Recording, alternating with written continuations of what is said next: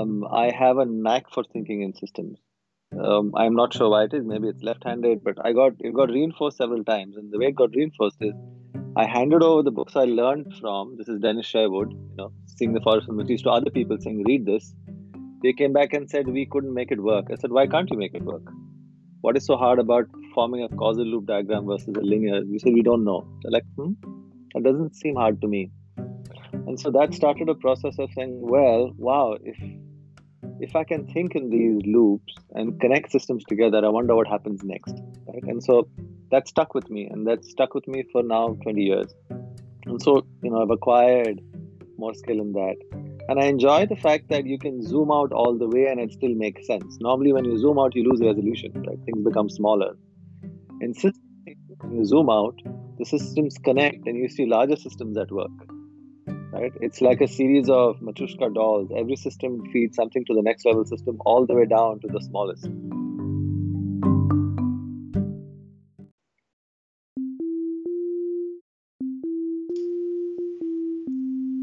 Hello, everyone. Welcome to your brand new podcast called In Your Shoes.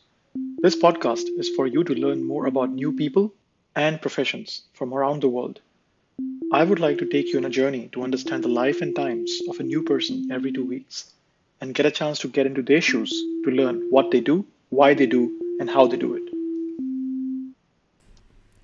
On the show today, I have Rana, who is currently the head of learning experiences at SAP Academy of Engineering. I met Rana years ago at a service design competition and I found him to be a really passionate user experience designer and a deeply thoughtful person. I enjoyed so much working with him at that time that we kept in touch. And my previous guests in the podcast really asked me to get him on the show. And I'm so fortunate that I finally uh, got the opportunity to get Rana as a guest today. So, welcome to the podcast, Rana. Thank you. By the way, like I was telling you, I ain't so busy it's just the time zone that was the problem. I would love to say my calendar is so filled out, Vivek. No, that's not true. I also think that everybody, your previous guest was probably on the same team too, no, from the Service Jam. Yeah, he was. yeah, that was such a fun time. Okay, let's chat. What would be useful? Yeah, I mean, before we get into interesting stuff, we start with uh, if you could just introduce yourself to our audience, like who you are, where you come from, and what are you doing for your living? So, um, first of all, thank you for having me. It's fun to be able to reflect back and, and be asked questions. It's a rare privilege. So, hi, I'm Rana. Um, I am, um, well, my title says I'm, you know, director of learning experiences, but I have three careers, and this is the third one. I've been in business for a bunch of years. I've then been an engineer for about seven, and then I've been a designer for, for more than a decade now. Um, and where I'm right now is an evolution of, of where I started. The goal was always to be useful with whatever skills I have. And um, I work at the Academy for Engineering at SAP, and it's basically um, a unit within this. It's well, you can think of it as a unit, but it's actually a small organization within the organization responsible for um, bringing back pride in engineering at SAP. So we're not the only one doing it, but essentially, we think we are responsible for creating next generation of engineers, you know, multidimensional engineers as we call it. And my role within that is to kind of craft um, the curriculum, but also exactly how the programs would operate, what the experience is like. So that's why it's you can think of it as learning design, learning engineering. Could you share a little bit about? Uh, first of all, I really liked this concept of bringing pride uh, back to engineering. And uh, what is what do you mean by a multi-dimensional engineering or engineer in this mm, case? Mm. So um, we realized, and probably you're not the only one, uh, SAP finds itself in a situation where it needs to look at it, but I think most engineers get to this point on their own, which is, well, the skill sets we need in the future are so different from the skill sets we've been used to in the past. SAP is the equivalent of Apple for enterprise. It's vertically integrated, it's all its proprietary stuff. And now we're moving to the cloud and we've done a bunch of acquisitions that put us in a good position but the engineers need to transition culturally as well and we've realized that this is both very new and very old. Um, by that I mean, when we started out as a company in 72, everybody did everything. There was no distinction between understanding the customer, designing it, making it, you know, giving feedback. It was basically the same thing. And you invented the technologies you needed. But as we grew, we've forgotten what it's like. We become siloed like any other company does. And um, in some sense, the best engineers I've ever worked with always had more than engineering to them. You know, some of them was a nuclear physicist who was doing quality. One of them had spent a whole bunch of years doing his PhD in humanities, but also coded. So, multidimensional engineer is an engineer who has more than code to speak for. Mm-hmm. And we think of these as five values, by the way. We think of them as five C's. And these, these C's represent these values which you think are essential for being multidimensional. They are, and they're paired. One is courage and curiosity. They're internal attributes. And courage is kind of the mother of all attributes, right? Without that, nothing else works. Curiosity, because we are expecting engineers um, to keep learning because there is a half life to your knowledge. It will fade out every two and a half years to three years, and it's shortening, 18 months now. Mm. And how do you keep learning unless you have curiosity? It's a skill. It's not a skill. It's a trait that's been um, dialed down because of the education and work systems, but it's present to all of us. So that's two. The other two are community and compassion. We think this is the quirk of the group I work with, but compassion is not just good, it's good business. It allows for psychological safety. We know that's a, a leading indicator of how innovative teams can be. And it also is a way to deal with conflict. So when you're dealing with multiple technologies, integrating them from diverse sources, you need to have courage to stand up for a conviction, but compassion to accept the difference. So we think compassion is important. And community or giving.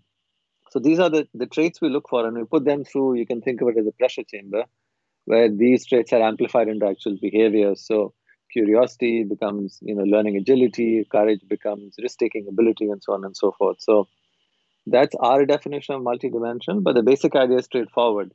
If you are full rounded well rounded as an engineer you understand technology you understand humanities you understand business you're probably in the best possible place to be future proof wow i think i i am really inspired by the facets of this multi-dimensional engineer um, I wanted to spend so much time really going into each of these aspects with you, but we'll get there. Mm. But mm. uh, I want to first start. This is actually a very interesting job. Um, you know, really helping uh, the engineers to expand their understanding of what engineering is really is and giving them aspects of the the facets that you talked about which i think mm. some of us are not trained in a typical you know educational environment where we come from so mm. i'm very curious like um, for you to be in this position to drive this work share a little bit about how did you land up here especially in this particular role mm. um, I would be lying if I said I planned it. Um, I would. They're the best thing I can think about, and this is probably a pattern for my career. Is um, this is like falling upwards. It feels like the process is organic rather than analytical. It is synthetic rather than planned, and by that I mean, um, if you look at what it takes to put together an experience for engineers which is multidimensional. And you know everybody in the team is like that. We we live the stuff we try and teach. And if we can't live it we can't teach it. And so that puts us in a in a position of having to know what we are trying to teach for really well. And so because i've been an engineer and developed you know enterprise applications for about 7 years because i've been a designer who's worked on the research on the interaction design I didn't do visual design. I realized I have to go to college for that. Um, it's way out of my league um, or needs more time.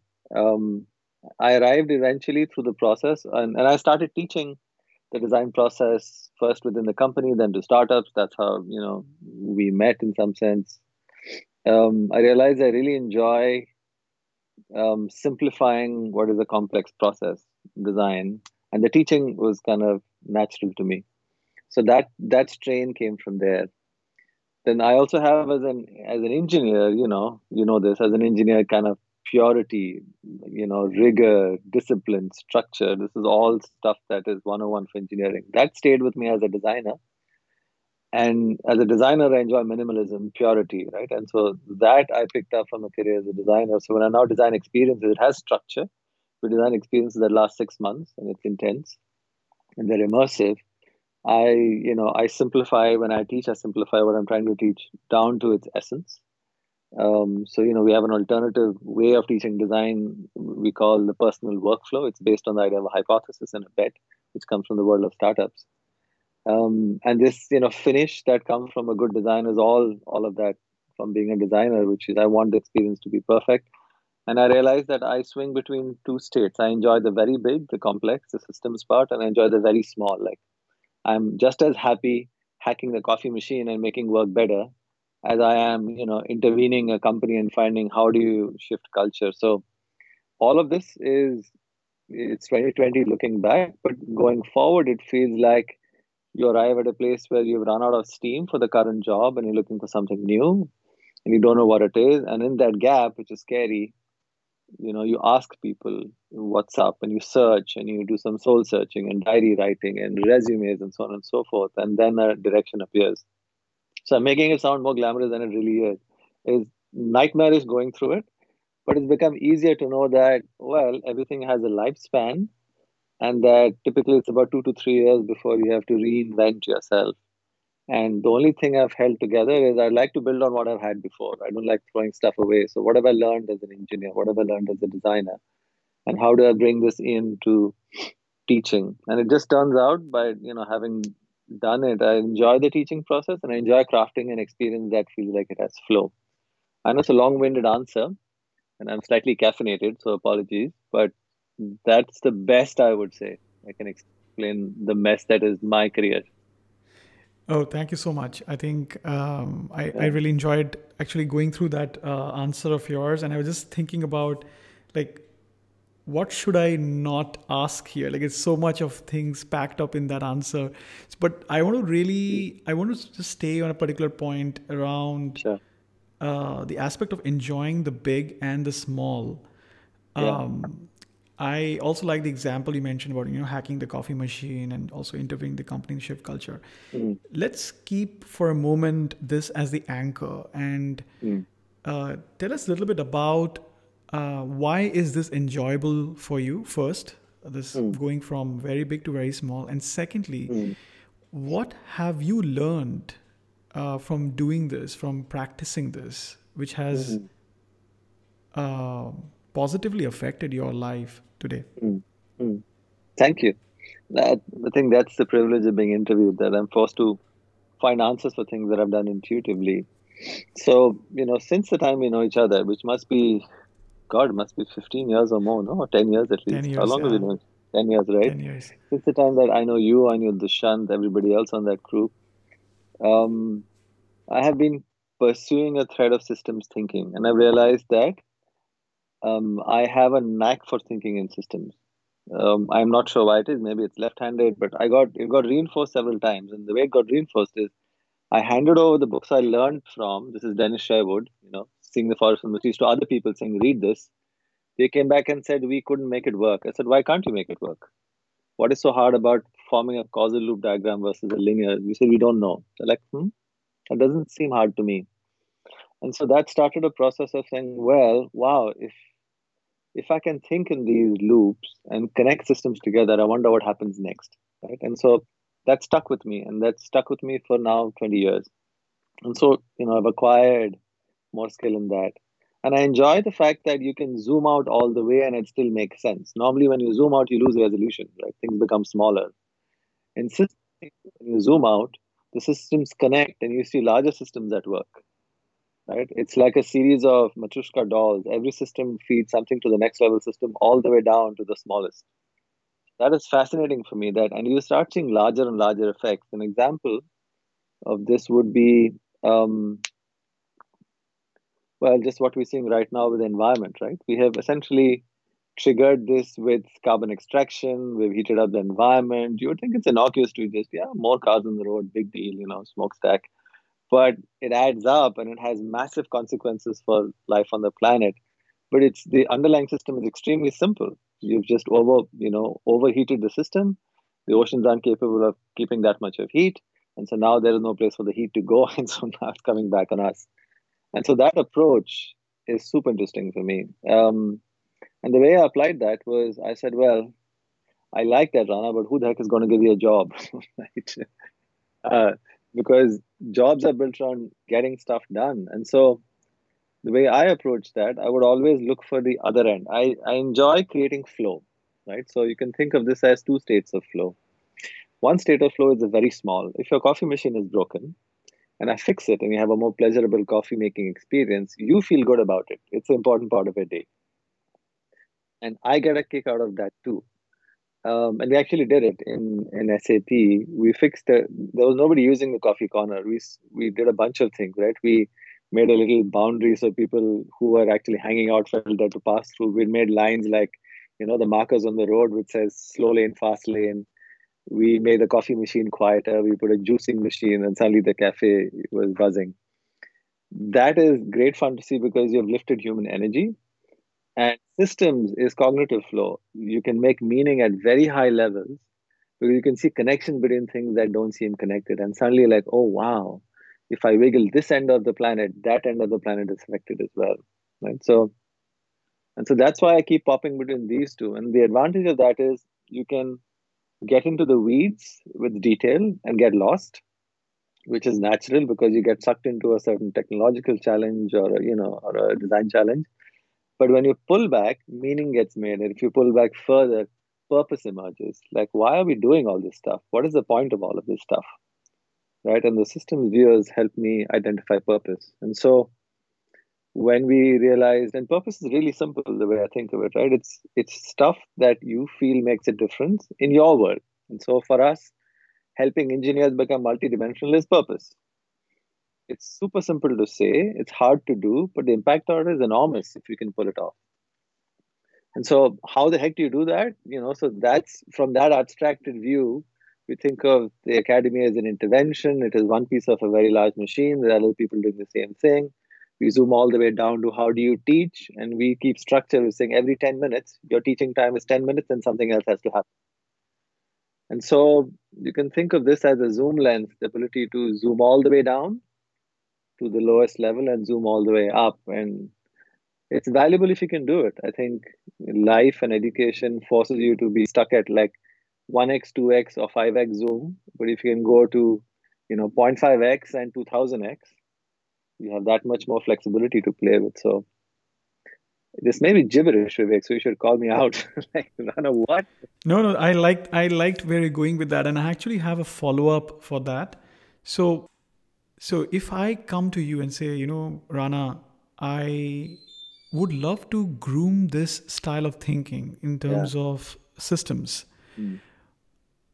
And I'm I'm sorry I'm taking a tangential view oh, right yeah. now. Uh, what would be your advice for me? And I'm I'm coming with the same background yeah. as you, perhaps an engineer, but you know um, I'm I'm lost. Mm. So I like what you yeah. said, but I'm also very mindful that I need yeah. this and I want to groom this. How do you, what do you would advise me to go back and do stuff or get experiences where I can groom this systems thinking in myself? Mm, good question. Thank you. Um, so I'll tell you what I've tried doing so far and kind of the limits of that. So because it comes intuitive to intuitively caffeine intuitively to me um, the teaching part has helped to kind of make the intuition obvious to somebody else can learn it. So the way i do it is of course it helps to have a good primer. And the book i started with i mentioned before was dennis sherwood. Uh, it's i think it's a manager's guide to systems thinking. It's not even like a full book right? But it's fabulous because it introduces how causal loop diagrams work, you know, what is the reinforcement loop, what is the balancing loop, basic language. But the way I introduce it is I disguise systems thinking. Um, by that I mean it drives people crazy that um, things are not linear, right? we like things to be linear and seeking a goal and ending at that goal. Yet everything that we see in nature is exactly not that, right? And and I love the word. So this is this. Uh, you know, I I helped a couple of schools redesign their uh, teaching experience, and so we formed a group that talks often. One of them offered a word, saying, "Nana, have you heard of this word called equifinality?" I said, "No, what is it?" He said, "It's from systems." I said, "Oh, let me look it up." And I did. And here's the difference between the word goal and equifinal. A goal is how a linear system operates, right? It's cause and effect, cause and effect, and it ends at one goal. An equifinal system has multiple paths to the same end state, right? And you are an equifinal system, and I'm an equifinal system. So creativity is multiple ways to the same end state, and that is how reality works, nature works, and the way I would do that is I would start creating these experiences where people um, go through the illusion of linearity, but then they deal with feedback loops. So I would say, well, just find one path through the system. How does that work? Okay. Now, if you loop back here to the start, what happens next? Oh, you know, changes the initial conditions. Oh, I understand. How does it change? Now go again. So, all that to say that the way I would do it now, if I was to teach it to somebody or say, go do it, is pick a problem that feels a little like higher order for you, right? So if you're dealing with purely technical problems, zoom back a little bit and try and find um, a higher order technical problem, one that connects to other domains. And, and by the way, we have plenty. Just take two disconnected things. Take uh, systemic racism and take financial incentives. Okay, and now try and connect these two concepts and see how they connect they are connected for sure, but how are they connected? Or take um, policy, right? You know, um, and that's that's your dishwasher, this is my dishwasher. Her name is Champ. She loves anything that's on the floor, and so you will hear in the background too. Um, take and there is a couple of good tools I can recommend later, right? Um, but take any two concepts which feel interesting to you and try and find a relationship between them and map it in the process, you'll realize that it's not a linear connection between these two things. Right? There are things that loop back, things that loop forward, and as they start looping, strange effects occur. So let's do a thought experiment. I'm doing this on the fly, so forgive me if it doesn't work out. But I was trying to map the connection between. Um, so this was a little while earlier. Let's take um, gun violence and um, democracy. Okay, so Second Amendment and gun violence. So arguably in America, where I'm right now at the moment, you know, Second Amendment gives you the right to bear arms. By itself, if you go one step forward, that's not a bad thing because at the time it was constructed, you know, America essentially was occupied by the British and they revolted and they said, you know, it's a right to bear arms. Not a bad thing the effect of that has been that an entire um, uh, industry arrived that allowed you to make guns because guns were going to be sold and bought. Because of that, war arrived at some point and a military industrial complex was set up uh, where essentially the private manufacturers were making guns for the government. Given that America, one more factor in this conversation is that America is highly competitive and um, highly individualistic, right? And it's really opportunity driven market mechanics. So given the lever of market mechanics, this became a system where guns were created originally for wars, but now war had to be created for guns. The dynamic flipped, right? That led to a crazy situation that now you changed policies so that you can sell more guns whether or not there is a war. And as I go through the experiment, you can see, this is not a straight path. This is all non-linear stuff, right? One thing is affecting the other, then the second thing affects the first back, that changes how all of this operates. What the heck is going on, right? So if you take any two of these things and try and join them, you'll get a first glimpse of, oh my God, real life complexity is more than just one leads to the other. And that's the first step, right? If you find yourself um, hankering for more, then that's a step that you should take. If you find like, no, this like in the Gita, right? Um, Arjun saying, dude, take it away. It's too much. I, I can't bear to. Then that's okay. Back to the existing world, we would recognize that that's a preference, right? And so, therefore, I think the limitation of this kind of thinking is that you must have a high tolerance for ambiguity because you're trying to really think through stuff that nobody has asked, not even you. Does that make any sense? Yeah, it does. And, you know, I have a follow up to that. And um, to my understanding, this is a fantastic way of thinking how things are connected. Um, and I think a lot of, if I reflect on what you just said, I think a lot of my early education, I think uh, the industrialized education environment, we are so much fond of this linear uh, relationship between right. events and we focus so much on linearity that I think we lose out this thinking. Yeah. Um, so, from your uh, essence, and I'm again, uh, I, I think I, I like spending time here because it's such an interesting topic and I'm okay. My my listeners would also enjoy this. I hope. I hope. We don't know. Uh, we'll find out. it may be like three yeah, people, but I, I think you, me, I tr- and like it. but I trust. I trust my audience. Yeah. Um, and obviously, I'll get to know from my feedback. Uh, uh, what do you think, apart from you know my my naive explanation mm-hmm. that it's the industrialized ac- academic situation that's leading us not to think like mm. this what else is fueling um, this mm. uh, aspect of us going not thinking mm. about through systems but rather just stucking with the linear mm. thinking and linear relationship between mm. systems thank you so this will blow into a mini systems conversation so let's jump into it and see how it goes. But but um, I feel this is the quality of conversation that I, I think is really useful in these times, right? I mean, just look at here we are in America and we realize that, oh my goodness, this is potentially two countries with two different value systems. And how would you navigate this? So it's valuable to think like this. Um, and the power of a naive question is that it forces you to ask a very basic question that gets lost in all of this stuff. So I'm I'm totally for like naive questions to blow apart all this expertise. So it's a good start point, right? Saying, okay, where did this all begin? And the thing I've realized in, in systems is that individually each of the vectors or the moves are not intended to be bad. They're intended to be useful at the time. So to give you an example, the um, the industrialized education system was essentially the move away from the agrarian system. So you wanted to create masses of people who could work in a factory, and so you need to give them reading, writing, arithmetic, and that was needed. That was a huge improvement at the time. It's like the McDonaldization of education, right? That's all they knew. And I, the, the group I was talking about mentioned that at some point you had a huge influx of, of children in America and they had to be educated. And all America knew was the, the manufacturing process. They applied it.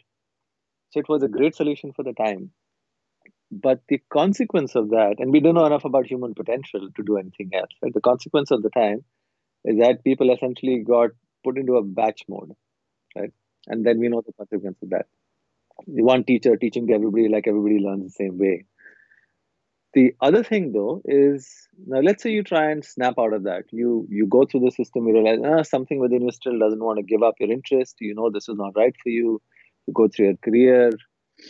Um, linearity so you can think of this as left brain and right brain linearity is useful because things move at least you can take a step at a time and it's predictable and you know the next step is whether it's right or wrong it's the next step and that is very powerful at a psychological level because none of us like uncertainty right so there is also the psychological impetus to get to some place useful and then look back and say oh i need to take a left or a right but linearity gives you that so when you start um, teaching this style, it feeds into that style of thinking, saying, oh man, I've achieved it, all the chaos was worth it, but now I have a degree, right?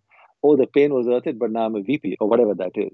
You forget that when you went through the path, it was actually a completely nonlinear process. How you arrived at the job, the opportunities you got, the bet that a company took on you, why you got the job in the first place, the next gig that happened, they were all nonlinear, right? So that's one overriding factor I think about, which is our desire for certainty. The other thing that happens, I think, is, and this is probably, you know, is a cultural element, which is does a culture tolerate a certain amount of ambiguity in conversation that doesn't have to be hyper precise. So, in some sense, you can think of this as India and or an Eastern and Western thing, right? If you have a Western mindset which is linear, and if you're in America, you can see everything works, everything clicks through, right? It is clean, sterile sometimes in the Bay Area, but everything works. It is an embodiment of this kind of thinking. It's much harder to introduce this in America because, like, dude, we are what we are because we got so far with linear thinking. That seems chaotic to me. If you think of Eastern philosophies, mystical philosophies, we look at non-linearity constantly. We think of Kal chakras. We are in the Kali Yuga. Everything is circular. You know, everything comes around. And so we are used to thinking of what goes around comes around. that karma and a greater accounting system, things like that, right? So it is built into us to expect ambiguity. Life is not certain, could be or anything can happen. So your culture has a great effect on that. And so that's why I feel um, the eastern parts of the world have a more philosophical view on this, and it's easier for them to slip into this kind of thinking, saying, "Yeah, sure, we don't know anything or everything. Let's see what the connections might be, and let things emerge."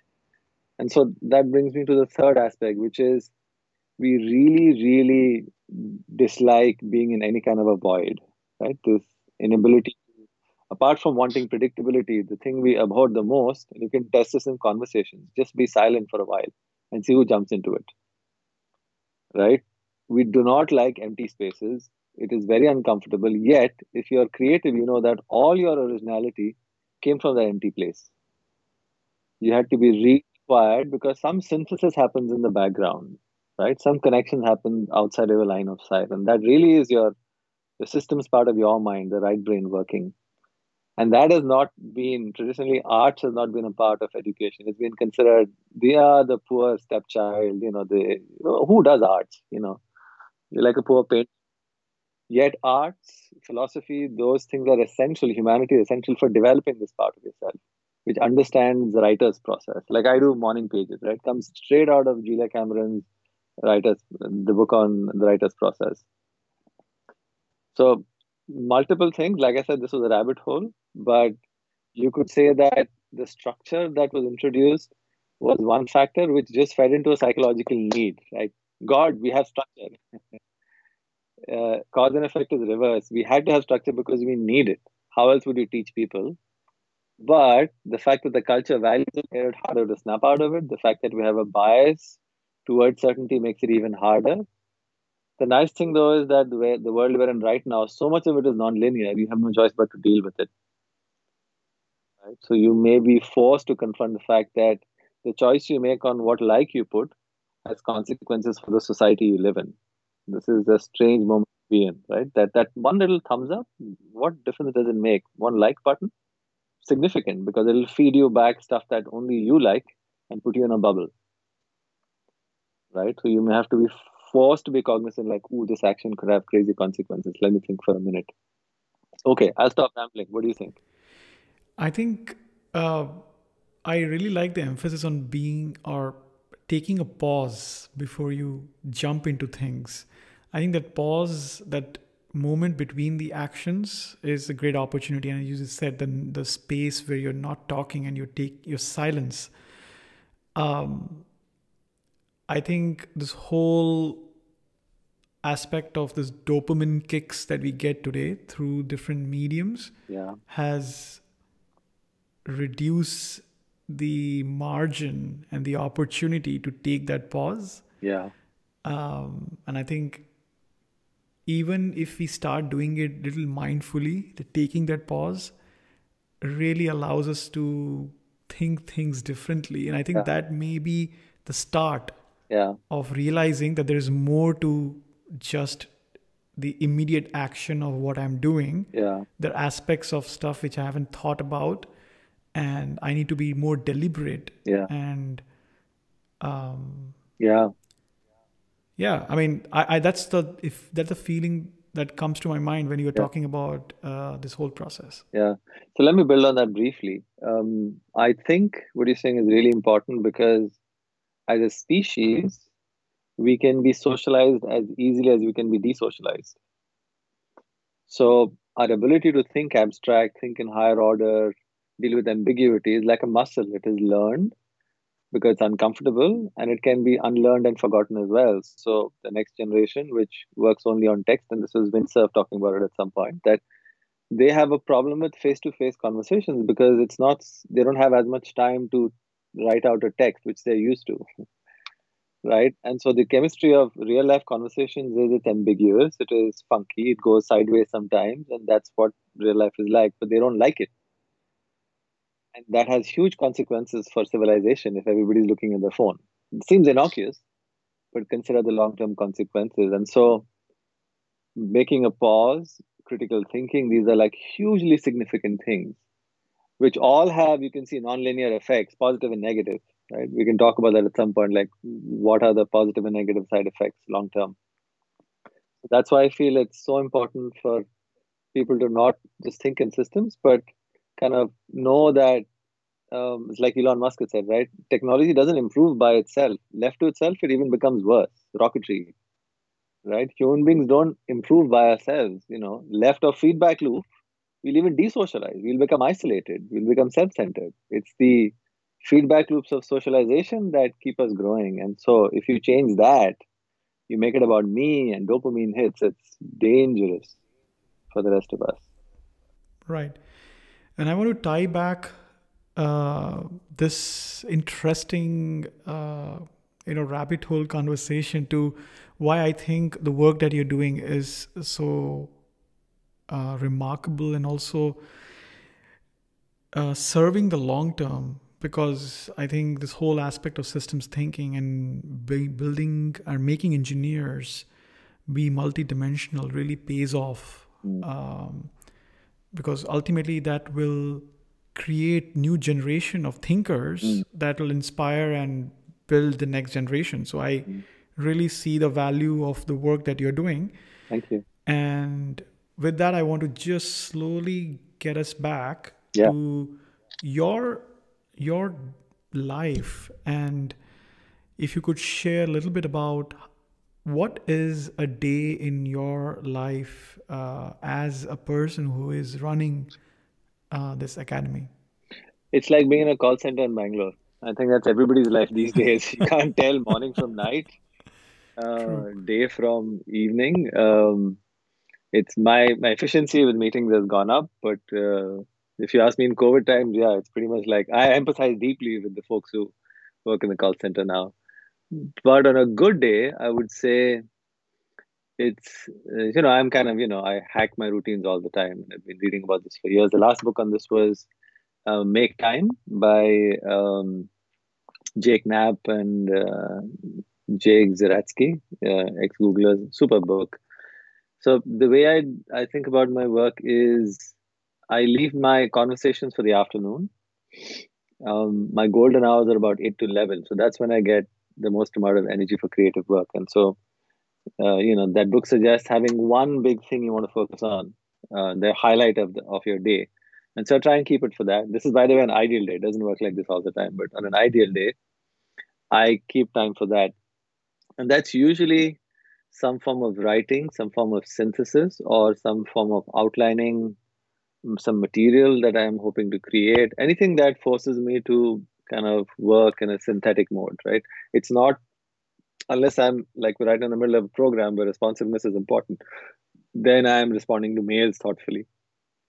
But otherwise, I'm trying to not do mails and uh, think about, well, you know, how should we teach engineers what um, how do you validate experiments? Let me do an outline for that. Or let me find out if i know how to use camtasia and uh, you know just improve the transition a little bit. So either i'm trying to up the level of production on what i'm doing or you know try i have you know speaking to a startup and i'm wondering how people go to zero to one and maybe i can write a blog on value parameters which is what i'm thinking about right now. So i'll use that space for that. And then you know, like you, I make lunch in the afternoon. It's usually sandwiches, and then I have to walk my dog, so she will come in somewhere in between. And then the second half is meetings and post processing. What I do do these days is I use my emails as a way of thinking. It used to be really functional when we were in person, like you know, just like short messages. But I I find that now I use that as a chance to practice writing. Like if there is a quick question, I would, where possible, give a thoughtful response. Sometimes I flag it and saying this is blog length, so please park it away. But I want you to do pre-reading before we meet. So I'm experimenting with those kind of things. But the theme to all of this is, I find that writing clarifies my ability to know what I'm thinking about. Sometimes this is today's example that we're thinking about. We have a couple of projects that we're doing for customers. Our engineers are helping them out, and um, how do we get them to you know say it worked for us? And in writing the mail, it became clear how it should work for us. And so, literally, one of my team members wrote it and says, "Oh, now it's clear to me what I really want," and continue writing the mail. So things like that. Um, that's generally the the texture of my days. But my goal always is so I structure it. You know, end of the day, I would do an inventory. I say what have I accomplished, what's added to my list.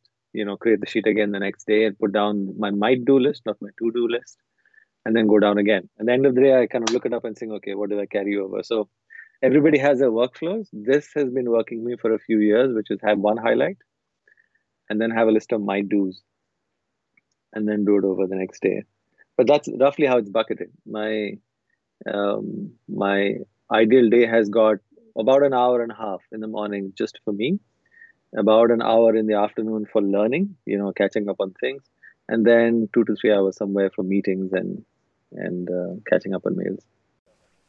It's actually really interesting. I like talking to people, really getting to know their day and um, obviously most of uh, the people i have spoken to because i'm living in this bubble of uh, talking to the same set of people who do things similar to yeah. what i'm doing right now are yeah. taking yeah. a similar approach especially i think after the initial um, surprise of this whole pandemic uh, kind of settled down and people really got into the groove okay this is going to be for the long term so we need to really figure out their lives yeah. and i think that's where they yeah. became very mindful about how they operate uh, and uh, not get into the zone of like i like i like the example of you know using emails not just as functional thing but now a means to think um, I think I've seen these yeah. practices. So thank you for sharing that. I have a small clarifying question to something that you just said. Yeah. You talked about yeah. uh, you talked about do list and not to do list. Share a little bit about of that. A might do list, yeah. it's it's a might do list. Might do list, okay. And uh, yeah, and this comes straight from Make Time with uh, Jake Knapp and, and Jake Zeratsky, I think, or is it John Zeratsky? Um, and so the the insight is that there is a difference between um, determination and concentration. By that I mean, if you put down things on a list and saying it's to do, right? you it's a determination that you will do it. You're making a promise to yourself and if you break it, it, it feels terrible. Like oh man look at that stuff i left undone. Whoa right? And a concentration is that i have a list of 15 things. I don't think i can do all 15 i'm going to concentrate and see which ones i can. And not have a psychological uh, whiplash at the end of it and start over again. That self criticism is not useful because that list is never done. And you can look at all the systems of doing to-do lists from getting things done to what these guys say right? It really helps to not punish yourself. So the might do list allows you to put down everything that you think needs to be done without feeling the guilt of completion. Saying i've i've got my highlight for the day and sometimes it's a personal highlight. I've got to get you know uh, potassium for my cat who's in early stages of kidney disease and that's the most important thing for the day if i get that done I feel happy. I did something meaningful. And other times it's work. But outside of the highlight, I have a list of might do's, and this is expanding. Right? It sometimes fill up entire right side of my page, but I don't feel bad about it. If I take off anything from that list, I feel good. Right? So that framing has been useful for me, saying, you know, I might do this rather than to do. I like that a lot. I think it's very interesting use of positive psychology uh, to yeah. really improve uh, your motivation and also your mental health. You don't have to worry about like going through so many tasks which are undone. So thank Yeah. you. Uh, I think Yeah. this book is amazing. I haven't read that. I have heard a lot Please about do. Jake Knapp's, uh, especially about the design sprints. I think that's probably the book I read last of him, and I think uh, awesome. Thank you. I I know we we went to a lot of different topics, but I really want to ask this question, and that's where we go into the last part of our conversation today. And I said today with an underline that I know we need to get back to this conversation because there's so many things that I would love to talk to in detail. Um, so imagine someone who's listening to this uh, this podcast and uh, really gets inspired and says, "Okay, this is what exactly I want to do." Um, and they may be an engineer like you. They may be um, a designer, uh, any particular role that um, where they feel there's an opportunity to kind of you know build towards something that you are doing. What would be your advice for them to, uh, especially, start? Um, what experiences do you think they should have? Um, if you could share a little bit of insight on that, that'll be really interesting for our audience. Yeah. I was only half joking when I said, you know, the mess that is my career. I take the position that well, nobody can really give anybody advice about career because each one is like a piece of art, right? It was your own map.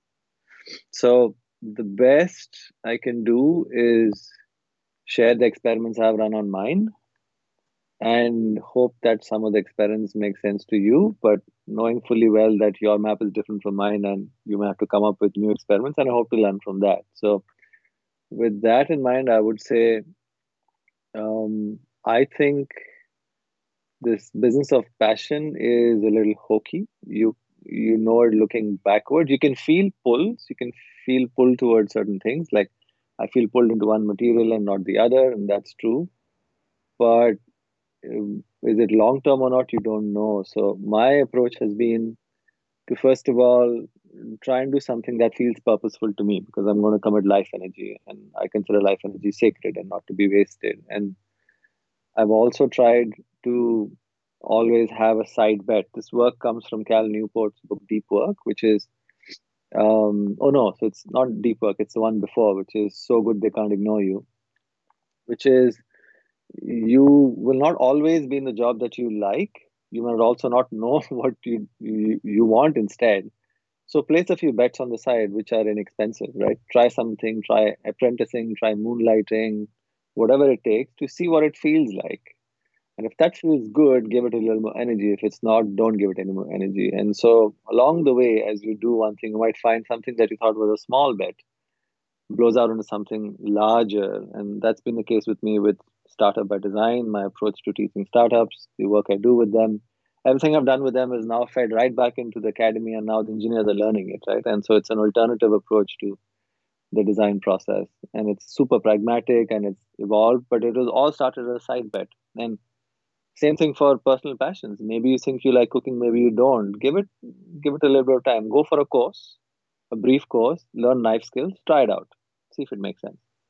And if you feel there is a pull for you, it'll stick. If not, don't bother. Keep going, right? And so that I feel is a useful way, like, you know, have a hypothesis, but gut check yourself and saying, okay, let me invest a little bit of time. That's mostly what I've done, right? And then I always have a very visceral feeling when I'm not adding value. So I know very clearly that this gig is done. There's nothing more here.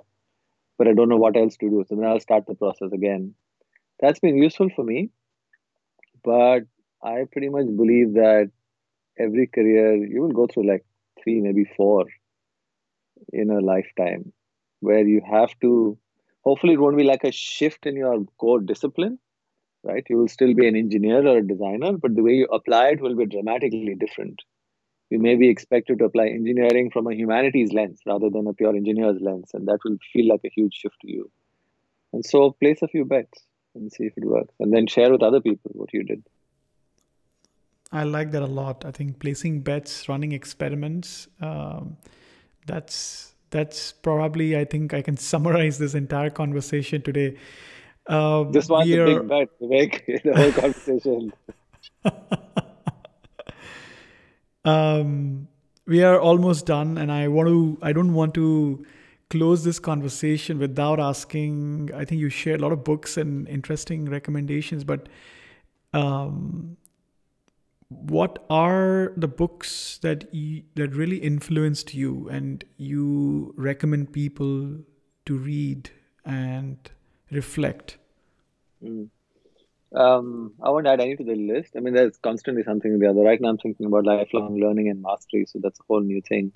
But the classics for me was Dennis Sherwood and the, um, Seeing the Forest from the Trees. So if you're interested in systems thinking, that's a really good way to jump into it. It's really practical. It's you know not abstract at all. Um, I mentioned Make Time, which is really mm. useful for getting your day sorted. Um, so good they can't ignore you, Cal Newport. If you like Newport's work, Deep Work is the next one. Yeah, I love Deep Work. Right? Oh, yeah. right. So really, really practical stuff. And the last thing I read, which I found interesting, um, let me think about that for a second. A lot of psychological books that I would recommend, but not anytime soon. Mm, but I'm just walking around seeing my stack. No, I wouldn't recommend it, but if you you should read it and tell me what you think. It's called Pedagogy of the Oppressed. It's been recommended highly by bunches of people. It's the uh, it tells you why the education system is the way it is by Paulo Freire. But uh, I'm I'm the premise is fascinating, which is education has looked at. He calls it deposit education. I've got to deposit knowledge in your head, and you can only receive as an empty vessel and that has consequences. So that's on my list, but I'll tell you how it goes once I finish reading it. Thank you. Thank you so much, yeah. Rana. Yeah. Um, this has been fun. I mean, this is so interesting. We can continue talking Indeed. about it in a Indeed. long format, which I would love to do. And, you know, uh, I will hunt you to get on well, this. And yeah, if you if if your users don't throw up, then we can talk. But they're like, what was that? Dude, you know what? what yeah, I I I have a high expectations from my from my from my readers and from my from my listeners. I think they demand I, more. Okay. So, you know, I really love this conversation. Was so much to talk about and I really like this exchange. And yeah, I yeah. mean, uh, we should connect again. I think this is fantastic. This is brilliant. So thank you so yeah, much for your time. We pleasure. went over the time, but I really appreciate uh, you know you being there. And uh, last small bits, like if someone wants to reach you, what is the right medium to get to you? Um, the easiest would be, and this is not a plug; it's just a way for me to. That's only site I have. It's called Startup by Design. So Startup by Doctor Design. Mm-hmm. That's where I do my thinking.